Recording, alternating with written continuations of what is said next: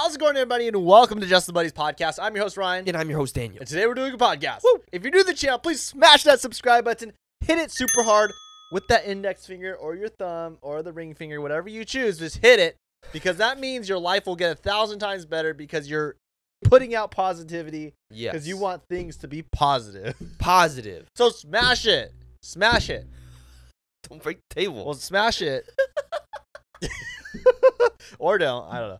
Also, comment what you guys want us to talk about next week. You guys didn't see throughout this video, we took you guys' suggestions from last week and we're talking about it this week. So let's get into the podcast. Okay, so before we get into everything, I wanted to talk about some some brief things before we get into the podcast. We were in Japan. yes. We were in Japan for a little over a week. And there's stuff that we wanted to talk about, some videos that were filmed that we want to talk about now. Yeah. And some of you guys may have seen it on TikTok, but for those who haven't and want to to talk about it and dive deeper into it, this is this is that moment. Gosh, Japan was wild. It was, and we'll get more into that later. But first, I want to talk about this video topic that I thought was really interesting, and it's about the names that people have, how based on averages in science, Uh, what um what name someone has can predict how many people they've slept with or been with. This okay, let me just stress this. I see I see this in the comments a lot. Some of these numbers, right? It's like 3.4 and people are like, "How do you sleep with 0.4 of someone?" And what it basically is it's, it's saying is it's taken all these all these hundred thousands of people and they interviewed them like how many people you've slept with and they took the average. So when you take the average of something, there's to be a decimal, okay? So before I get into it, I just want to disclose that up front. Let's start with this. So in 10th place, and this is like on their list, this is like the female names they said, and I'm not saying that you know all females have to have these Right. names. Like I obviously know some friends that are males that have these names. But starting in 10th place, we have Emily sleeping with 2.4 people. Ninth place is Helen sleeping with 2.3 people. Eighth place is Susan sleeping with one, uh, sorry, 2.1 people. Seventh place is Mary with two people. Sixth place is Faith with 1.9 people. And now let's get into like you know the names that you know, have the have the have the lowest, which is good. I, I mean, uh, no shame to people that have higher. I'm just Yeah. saying like. I don't know. Starting in fifth place, here we have Heather with 1.8 people. Fourth place is Shirley, sleeping with 1.7 people. Third place is Michelle with 1.5 people. Second place is Jean with 1.4 people. And in first place, the name that has the lowest amount of you know bodies Yeah. slept with, Uh-huh. been with, you know the most. You know, I, I don't want to say anything wrong. Dorothy is the name in first place with Dorothy. sleeping with 1.3 people. Wizard of Oz. Wizard of Oz, keeping it pure, keeping it clean. okay. I don't know. All right, we'll move on to the guy names now. This is the most uh, PG 13 version of Just the Nobodies you're going to see. In 10th place is Bruce, sleeping with 1.9 people. Ninth place is Brian, sleeping with 1.7 people. Eighth place is Harry, sleeping with 1.6 people. Harry Styles, I'm sure that number's a little off, but we'll just roll with that. Oh Seventh place is Philip with 1.5 people. Sixth place is David with 1.5 people. And now let's get into, uh, you know, the rest. yeah. Fifth place is Grant with 1.4 people. Fourth place is Jason with 1.3 people. Third place is Frank with 1.2 people. Second place is Dylan with 1.2 people. And in first place, the name with the lowest body count. And it's you know it's the name from Twilight, and it's Edward sleeping with 1.1 people, and we all know who that one person is, and it is Bella, right? Yeah. That's weird. That's such an awkward conversation. I don't know. I just thought that was really interesting. I thought people would li- like to hear about it, but I don't know. Maybe it's cringy and whatever. No, I think it's super interesting. It, it's funny because I know two people with the names on that list. I know a David and a Dylan. That's right. Yeah. I guess you can ask them if it's right. if it's wrong, I don't know. but uh yeah, there's also this other thing. While we're on this topic, while we're on this PG-13 just the nobodies yeah. kind of talk, we are going to also get into this other thing I talked about with Daniel is and there's this thing called soaking. And Ooh. and basically it, comment at this moment in the podcast. Comment, get that text box, click it and say I do know what soaking is or I never heard of soaking. Cuz I genuinely would love to hear if people knew about soaking before this and if not you're about to be really uh either I don't, I don't know. How, I I had no idea what Okay. it was. yeah, I know. It's it's really weird. Yeah. But I don't want to like shame anybody for doing Right, it. right, right, right, right. No shame. No shame. So let me just get right into it. We'll just you know knock it out fast. Uh, soaking is also known as floating, and for everyone who doesn't know what soaking or floating is, it's basically for people that don't want to, you know, have like intercourse or they feel like it's wrong. Basically, in the Mormon religion, they they feel if you have premarital intercourse or sex, you don't go to heaven. So what these kids in the Mormon religion, I'm not saying all Mormons do this. I'm just saying this is what I've read. okay, some Mormons will have to do this thing called soaking, where the guy and the girl go on top of a bed. The guy puts, you know, the thing in, and they stay Yeah. completely still. They completely s- still. No this- movement. This is hard for me to even talk about. This. completely still. Okay, no movement whatsoever. So in their mind, they're like, okay, you know, we haven't anything wrong yet. Right. In their mind, okay. then this is where the soaking action comes in Or floating. or floating, where a friend will walk into the room, okay, and the friend was asked by the couple, like, hey, can you help us out, perform some f- soaking or floating action? And the friend jumps on top of the bed and starts jumping up and down, jumping up and down, up and down, up and down. What this does is, if you understand the science of gravity, right? what goes up must come back down, right? So as he goes down on the bed, the bed goes back up. When he goes back down on the bed, the bed goes back up. And in turn, everything on top of that bed goes up and down too. So the couple that is staying completely still start moving up and down. And in turn, soaking is in progress and floating begins. Yes. And in turn, the job gets done. Both everyone's happy. I don't know about the friend jumping on the bed. Well, the person is basically just shaking the bed for them. Exactly. so this is that segment of uh, PG thirteen, just the nobodies, and I'm glad uh, you guys can learn about it. I don't know if that contributed to the success of your knowledge or anything, but it is interesting. Oh, it's very interesting. And I and there's one little fact that uh, I forgot to mention. So BYU is a college in Utah, I believe. Uh-huh. And apparently, based on Reddit forums and some other articles I've read, a lot of some kids, not a lot, I should say some, some kids at BYU do do soaking as their way of enjoyment. Yes. So if you're into soaking, go to BYU. On the next next part of the podcast, uh, I also talked about names of people. They actually found that, as we all know, when you say say your name was stupid, Yeah. right? Your name was stupid. Right. Your name was actually stupid. Like the word stupid. yeah. You in turn would feel pretty dumb. Oh, yeah.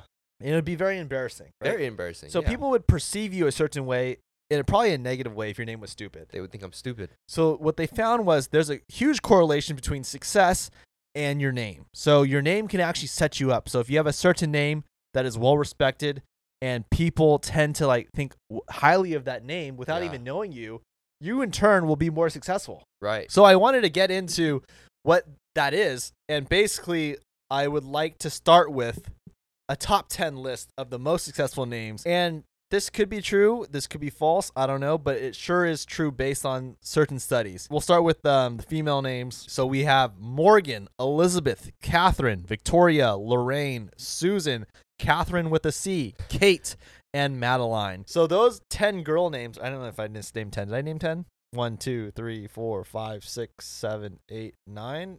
I don't know if I counted that right. Anyways, those names are found to be very successful consistently, where all those people with that name tend to do really well in life. Now let's move on to the guys. Here we have Stephen, Ross, Christopher, James, Robert, David, Kenneth, Parker, Thomas, and Madison. And these names are consistently they found throughout history to be very successful. Successful. That's crazy. Yeah. It's crazy how all those names have one thing in common and that those people are successful. Right. And there's one thing I also want to stress. These are like in the United States, these names in the United States. So I don't want to say like, you know, there's probably some names that are from a foreign country Yeah. that are also very successful, but they, the study was done in the US. Right. I mean, it's really unbelievable how they're able to figure that out. Yeah. It is amazing that they were able to basically I'm sure they just tracked down a bunch of like n- Yeah. people and then they found like, oh, this person's done well. Okay, let's write down. Oh, this person has the same name as this person and also has the same name as this person. Right. It's crazy. Also, there's another theory that I would like to talk about, and that is John Wick. Now, this theory that I'm about to talk about was a theory from you know a couple weeks ago before the movie released. I still think this theory works, but uh, we'll just I just want to put that out there. No spoilers. Okay, so there's a theory that John Wick, okay, we all know John Wick is played by Keanu Reeves. There's a theory that he is also Neo. John Wick is actually Neo in the Matrix in an alternate program. Yeah. as we see throughout the Matrix, there is multiple programs that Neo goes through, right? We see there's a moment where he's in a training um, simulation. There's also moments where he's in a dojo doing training. There's also moments where we see Neo is living a regular life, also known as Mr. Anderson. So there's moments where you could argue that Neo has multiple personalities, Right. multiple lives, Yeah. and it's actually the architect behind the matrix that's kind of figuring out like okay we got to try to keep neo like don't know who he is let him not know who he is right now and keep it a secret so they put him through the john wick program Uh, yep. we see how john wick fights a bunch of people as if they're like a npc Right. and we also see how he's able to jump from buildings fall really hard not die Yeah. somehow he's able to always recover Somehow. and it's very similar to Neo. There's even a scene in John Wick Chapter 2 where we see Winston like makes a phone call, right? Has one of his guys make a phone call, and all of a sudden every single person in the perimeter just starts looking at John Wick. Yeah. And it's very similar when Morpheus in, in the first Matrix kind of stops time and everyone's kind of like frozen and they're able to kind of look at Neo. Right. It's just so interesting to see the, the similarities. Even the director of the film, I believe, is a stunt coordi- coordinator on the Matrix hmm the way John Wick speaks, the the amount of you know syllables he uses is very similar to Neo, Mm. and even the cine- cinematography, the team that was used on John Wick is the same as the Matrix. So it could be in the end a very well connected universe where John Wick is just an alternate version of Neo. Right. Because we do see John Wick do some pretty inhuman things. Yeah. Like, it's like, how do you even pull that off? No, I know. And how do you live through that? And somehow, right, even when he gets shot, he gets stabbed. There's Yeah. always something about the position where he gets shot, he's able to recover. Right. And he's like, he's just a super good fighter, right? Has really good fighting skills. Neo has really good fighting skills. Neo could just, you could just upload a program in his head. Yeah, he's able to fight like kung fu style. Yeah. And the way he fights is very similar to John Wick too. Right. I actually remember that scene where he goes, he like wakes up, he goes, I know kung fu. Yeah. So moving on, I also talked about some crazy stuff this past week. I talked about how to play Minesweeper, the computer game. I know. And this is where it really shocked me. And I felt in this moment, and I didn't realize that the video was posted on April 1st and people thought it was like an April Fool's thing. But maybe I am just that out of touch with like how you're supposed to play the game because yeah. honestly, I thought I wasn't the only one who knew how like not like how you're supposed to play it. Like I thought for me, you just like click a bunch of random buttons it's like Russian roulette. You hope Right. that you don't hit the wrong thing. That's what I thought. Yeah, but apparently there's rules. Yeah. And I always thought, right? So for people who didn't see it, when you play Minesweeper and you click randomly, right? You see all these numbers appear. Now these numbers actually tell you how many bo- like squares or how many bombs that square is touching. Right. So if you see a 1, that means that one square is touching a bomb. Yeah. And I had no idea that was a thing. I also didn't know that the flags had use, right? The flags are meant to flag a bomb. Like you place the flag on a square that you think has a bomb, so you don't click that on accident. yeah. I Like- feel really stupid. What? I had no idea. Well, it's glad to know that there is actually a method to winning. Right. Because for the longest time, I'm sure there's a, lot of people have done this, right? You just click randomly. Yeah, because that's no one tells you how to play. Right. Nobody taught me how to play in elementary school. I would always just play it in the computer lab. I had no idea what I was doing. Right. But now we know. now we know. Now we know. I also talked about this thing called Janet Airlines. Oh gosh, this is so weird. Now, this is an airlines that flies out of Las Vegas. Now, this airline, people don't know where it goes or what it's actually doing, right? So, we see on a bunch of like airplanes like JetBlue, United, Southwest, we see all the airplanes have like this big logo on it. They have the big writing on it. Now, Janet Airlines just has a red stripe. That's it. They don't have Janet on it. Janet sta- actually stands for just another non existent terminal. Yeah. Like, that's kind of creepy. Yeah. It's weird, especially when you see like this footage and photos of people like ab- aborting, Right. you know, boarding the Janet airplane, and yeah. No one knows what it really does. Right. And even the workers at the airport don't even know where it goes. That's so suspicious. Like, how do you explain that? The workers at the airport where the planes fly out of, they don't know where it's going. you know, it'd be really cool to see if we can see where it takes off to, like what direction, and then kind of just look at what direction, like what on a map, what is towards that direction. Right. So people have said that they've seen it flying to Area 51. Now, people have also said that it's been to like military bases where they do like weapon testing. Oh. So it's kind of weird when you see people boarding this plane that kind of look like normal people Right. and they're flying to these areas. And what's so weird too is like the photos you showed me Yeah. is that you don't see people getting off the plane. You only see people boarding the plane. Getting on, yeah. yeah. And I think there was only there was some footage of it having to emergency land because of a storm. Huh. And when you see it like emergency land like on the runway, Yeah. you see all these like cop cars and all these like almost military looking cars with sirens and they're just surrounding the plane like driving with it. Oh, so scary. Yeah. So That it's almost weird. like they're like keeping it really protected. Like nobody sees what's inside. Yikes. Yeah. So Aliens. be on the lookout for Janet Airlines. If you ever see an airplane, like a big looking plane, like a regular like uh airport plane with just a red stripe and nothing else, that's Janet. Watch it. Look where it goes. So another thing that I talked about was a Mario theory-ish kind of thing. Yeah, it's definitely it's like it could be like a really good theory, Yeah. but it's also now based on what you shared is it's not really a theory, it's more like a fact. Right. So if you guys didn't know, there's actually a manga from 1996 that explains how the one-up mushrooms came to be, and it's actually from dead Mario bodies. So what happens is the mushrooms grow off of the corpses of dead Marios, Right. and they give extra lives to the living Marios. What's so weird is when you look at the photos, right? You actually see that there's a dead Mario in the ground and it slowly, you know, this mushroom, you can see it's like attached to, you know, the veins Yeah. of Mario and it's slowly becoming this one-up mushroom that we all know, right? Right. Video games is like what gives you extra health. And technically, it's like the rare mushroom, right? So whenever you die, it's actually creating a mushroom for another Mario. And what I like about this, the whole explanation behind the green, the the, the one up Yeah. mushroom, is that it it takes account for like it knows that you will die in Mario video games. Like Right. you know it, they know it happens. They're like, let's figure out a way to incorporate the deaths of these Mario's and like this idea of these healing mushrooms. Yes. And it's just so cool that they are like so aware of like that there are deaths that happen in Mario, and it's not like you're just the same Mario just repeating and repeating, right? right. It's actually a bunch of Mario's yeah. that you're every life you take when you die, that's one life. Yeah, you're another Mario. Yeah. Okay, we interrupt this podcast to thank our sponsor, HelloFresh. The number one meal kit in America. So, for those who don't know what HelloFresh is, with HelloFresh, you get farm fresh, pre portioned ingredients and seasonal recipes delivered right to your doorstep. Skip trips to the grocery store and count on HelloFresh to make home cooking easy, fun, and affordable. And that's why it is America's number one meal kit. And just look at how easy it is. It already comes in a meal kit, ready to go. It's in a bag.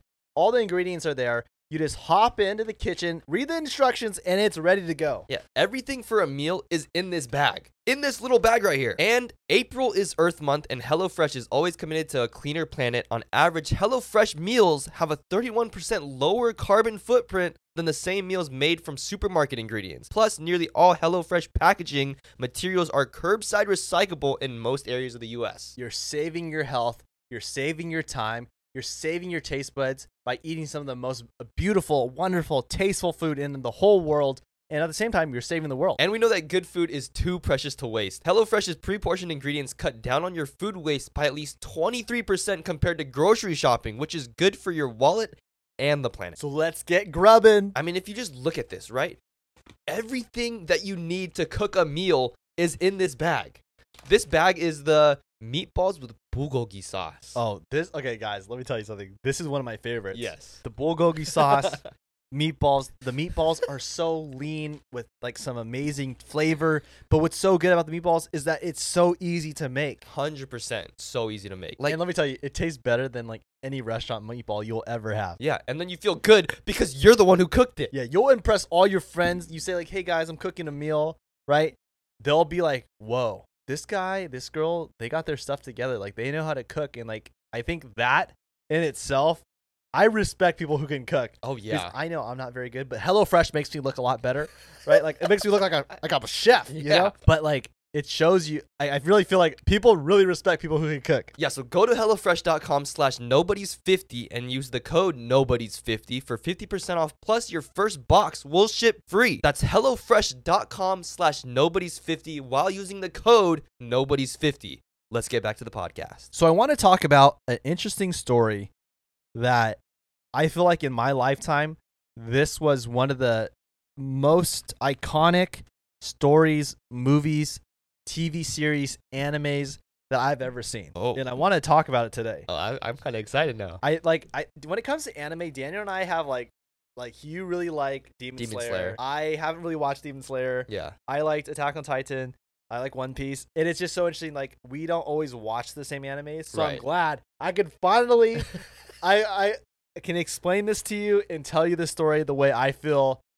Well, I should say how I feel, but I just feel like this is the way I remember it. right. Do you know the story about the boy who could time travel to try to catch a serial killer? No. So the story starts out with this guy named Satoru, and he's really passionate about making comics, but in the meantime, he's working as a pizza delivery guy. And one day when he's delivering pizzas, all of a sudden he has this thing called a revival. And that is where he gets this feeling where he's able to see the future, and then he's able to go back a couple minutes to prevent any bad thing that could happen in the future. Okay, that's honestly kind of cool. Yeah, so while he's delivering the pizzas, he notices when he's having the revival that one of the truck drivers nearby is actually falling asleep. And Satoru actually manages to wake him up before he hits a young boy in the middle of the street, saving the boy's life. But in the process of saving the boy, he gets hit by a car and ends up in the hospital. Wait a second. So he dies? So he wakes up in the hospital and his friend Irie is with him, who also works with him at the pizza delivery place. So a couple days pass by and Satoru's mom actually comes to help him. To help him like recover, be able to heal and get back on his feet. So he leaves the hospital and his mom tells him like, "Hey, I'm going to stay with you for a couple days and let's just chill." So that night Satoru's mom asked Satoru, "Hey, do you remember like all the tragic things that happened when you were a kid like in our town?" What does that mean? So when Satoru was a child, he actually lived in this one town that actually had a serial killer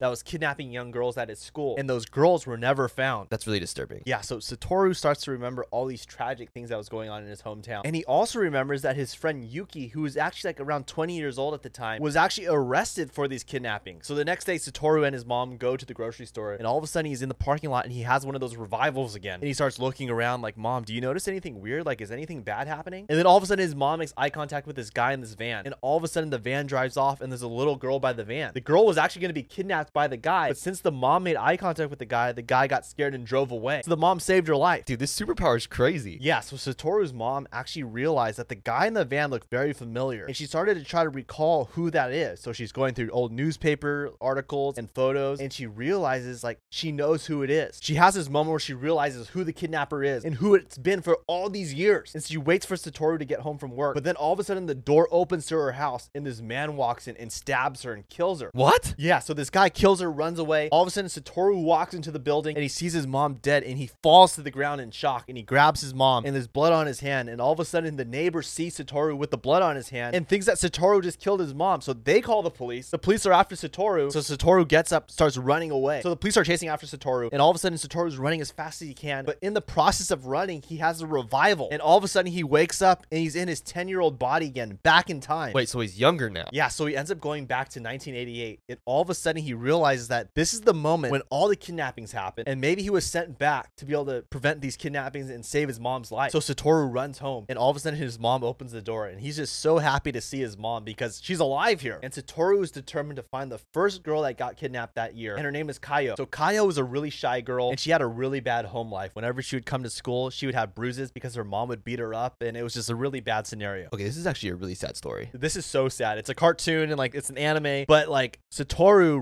realizes that Kayo that she's going to be kidnapped in 11 days and that he has 11 days to try to rewrite the past and fix things. So the next day Satoru is just stalking Kayo to make sure that she is safe. And he sees his old friend Yuki and Yuki's the one that got framed for all the kidnappings. And he went to go hang out with Yuki and like said like, "Hey Yuki, how you doing? Let's go do something." So he goes back to Yuki's house and he's talking with Yuki and they're having a great time. And at that moment, Satoru realizes that Yuki there is no way that he was the killer or the kidnapper and that he was framed because he does not have it in him to do such a thing. So Satoru is really determined now to prove Yuki's innocence and that he has to now find the real killer. So if he could change the past, it will fix his future. Yeah, so that's what he's hoping for. So he ends up going to Kayo's home later in the day and he's trying to look for her and he can't find her. But as he approaches the backside of the house, he sees this shed and these footprints going to the shed and he opens the door and all of a sudden Kayo is in there beat up. Before he could help her, all of a sudden her mom walks up, grabs Kayo and takes her back into the house. So Satoru immediately goes to the school to talk to his teacher named Yashiro to inform him that I think Kayo's mom is beating her up and it's just not good. Why doesn't he just call the police? Yeah, I don't really know. I'm not the writer of the story, but basically what happens is Satoru the next couple days hangs up with Kayo and really just tries to watch over her to make sure that nothing bad could happen. He stays up really late to watch her house, and the night she was supposed to be kidnapped, he watches and he looks at his clock and the clock strikes midnight and he saved her because that was the night he was, she was supposed to be kidnapped. And he's like, "Oh my gosh, I did it. I rewrote history." So he fixed the future. Well, okay, so a couple days pass, and Satoru goes to school, and he notices that Kayo's not in her seat, and he starts to panic, like, "What just happened? Why isn't she not here?" Then he realizes that she actually ends up getting kidnapped still, but this time it was just two days later instead of what he projected it to be. Wait, what? Yeah, so Satoru is so upset. He's screaming in rage. And all of a sudden, he has a revival and he wakes up back in his 20 year old body with the blood of his mom on his hand still. And the police are after him. So he runs to his boss's house and he's like, hey, like, can you please help me? And the boss is like, sure, I'll help you. But really, it was actually a trap. And the boss called the police to come to arrest him. So Satoru runs out of the backside of the house, runs to his friend Irie's house, and Irie helps him. But all of a sudden, Irie's house is no longer safe because Irie receives this really suspicious text message from the kidnapper. Basically, her house blows up. So the mom's killer blew up the house. Yeah, so Satoru ends up getting caught by the police and arrested. And as they're walking him to the police car, all of a sudden he looks over and he sees this man, and the man looks really familiar. And then all of a sudden he has another revival and he wakes up in his 10 year old body again. And this time he's like, I have to save Kayo. There's no other way because otherwise, if I don't, everything fails. So this time Satoru is really aggressive, tries to fix all the wrongs he could remember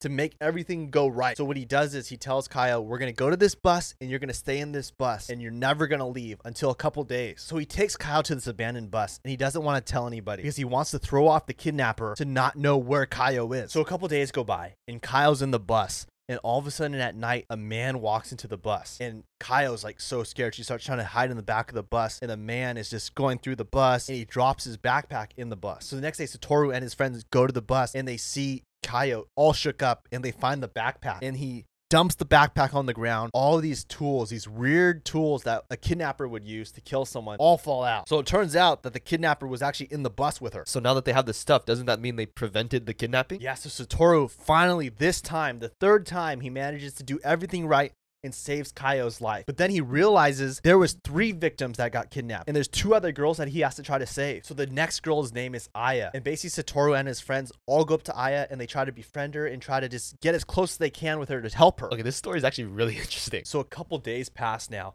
And all of a sudden, Satoru notices one of his classmates, that's a girl, acting really strange and acting really weird. And she seems really sad. So he wants to go find her and help her because he's worried that any girl at this point that looks like they're sad or they're going through it, that he has to help them just in case they are the next victim. So he runs after her and follows her into the school ice rink. And then all of a sudden, Yashiro, the teacher, is there and says, like, hey, what's up? Like, what are you doing? And then Satoru tells him, like, oh, I'm trying to find my friend and I can't find her. And then he goes, oh, she just left. She's in that car down there. So Satoru is all freaked out, like, oh my gosh, she got kidnapped. And he tells Yashiro, we got to get in the car. We got to go find her. So Satoru and Yashiro hop in the car and they start heading after the car. And all of a sudden, Yashiro reveals to Satoru that he is actually the kidnapper and the killer this whole time. And he's so upset that Satoru's been getting involved, like screwing up all his plans. And this was his whole plan all along to get him. So Yashiro ends up driving his car into a frozen lake and locks Satoru in his seat. And all of a sudden, the car slowly starts drowning. And Satoru ends up drowning. Dude, you gotta be kidding me. Yeah, so Satoru ends up waking from a coma. After 20 years, he wakes up and his mom's there helping him, nursing him back to health. And this shows that he actually was able to rewrite the past and save his mom. But there's one horrible thing, and that is that he forgot his memory. He can't remember anything from his past. His friends are all still alive.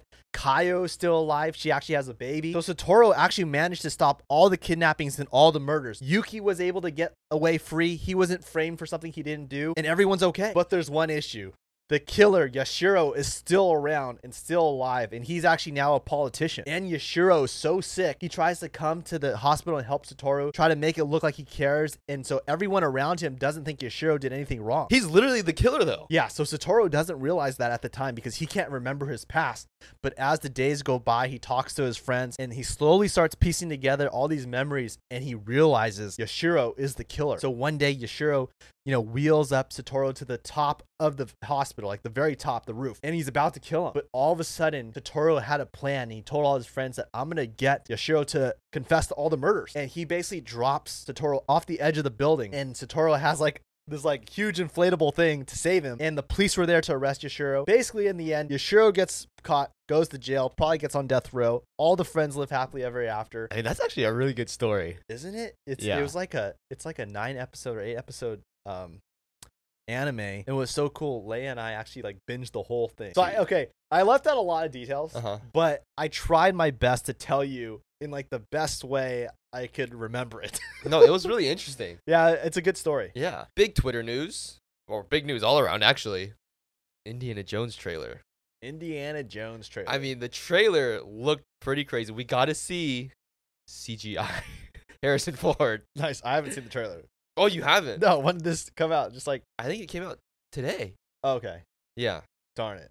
So you glad it, to- it, it was good though. okay, well that's good. It looks exciting. I mean, it definitely looks like they're going kind of the time travel route Uh huh. in a way. Yeah, I think we I think it's been pretty flushed out that it's gonna be time travel. It's gonna take Yeah. like there's gonna be two Indiana Jones in the movie. Mm-hmm. One that's supposed to be from like right after the Raiders of the Lost Ark movie. Yeah. And then one old Indiana Jones that's in the current movie. Oh, So that's what it's gonna be. Yeah. We we do see.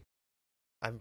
It looks like two Indiana Joneses. Oh, you see it. I mean, you see a young one, Okay. right, and you see the old one. So There you go. yeah. That's the young one. also, crazy news. It was just announced today at Star Wars Celebration. James Mangold, the creator of Logan, the director of Logan, which we all know and love, Logan. yes. yes. He's actually be directing a Star Wars movie that takes place 25,000 years before episode 4 of Star Wars.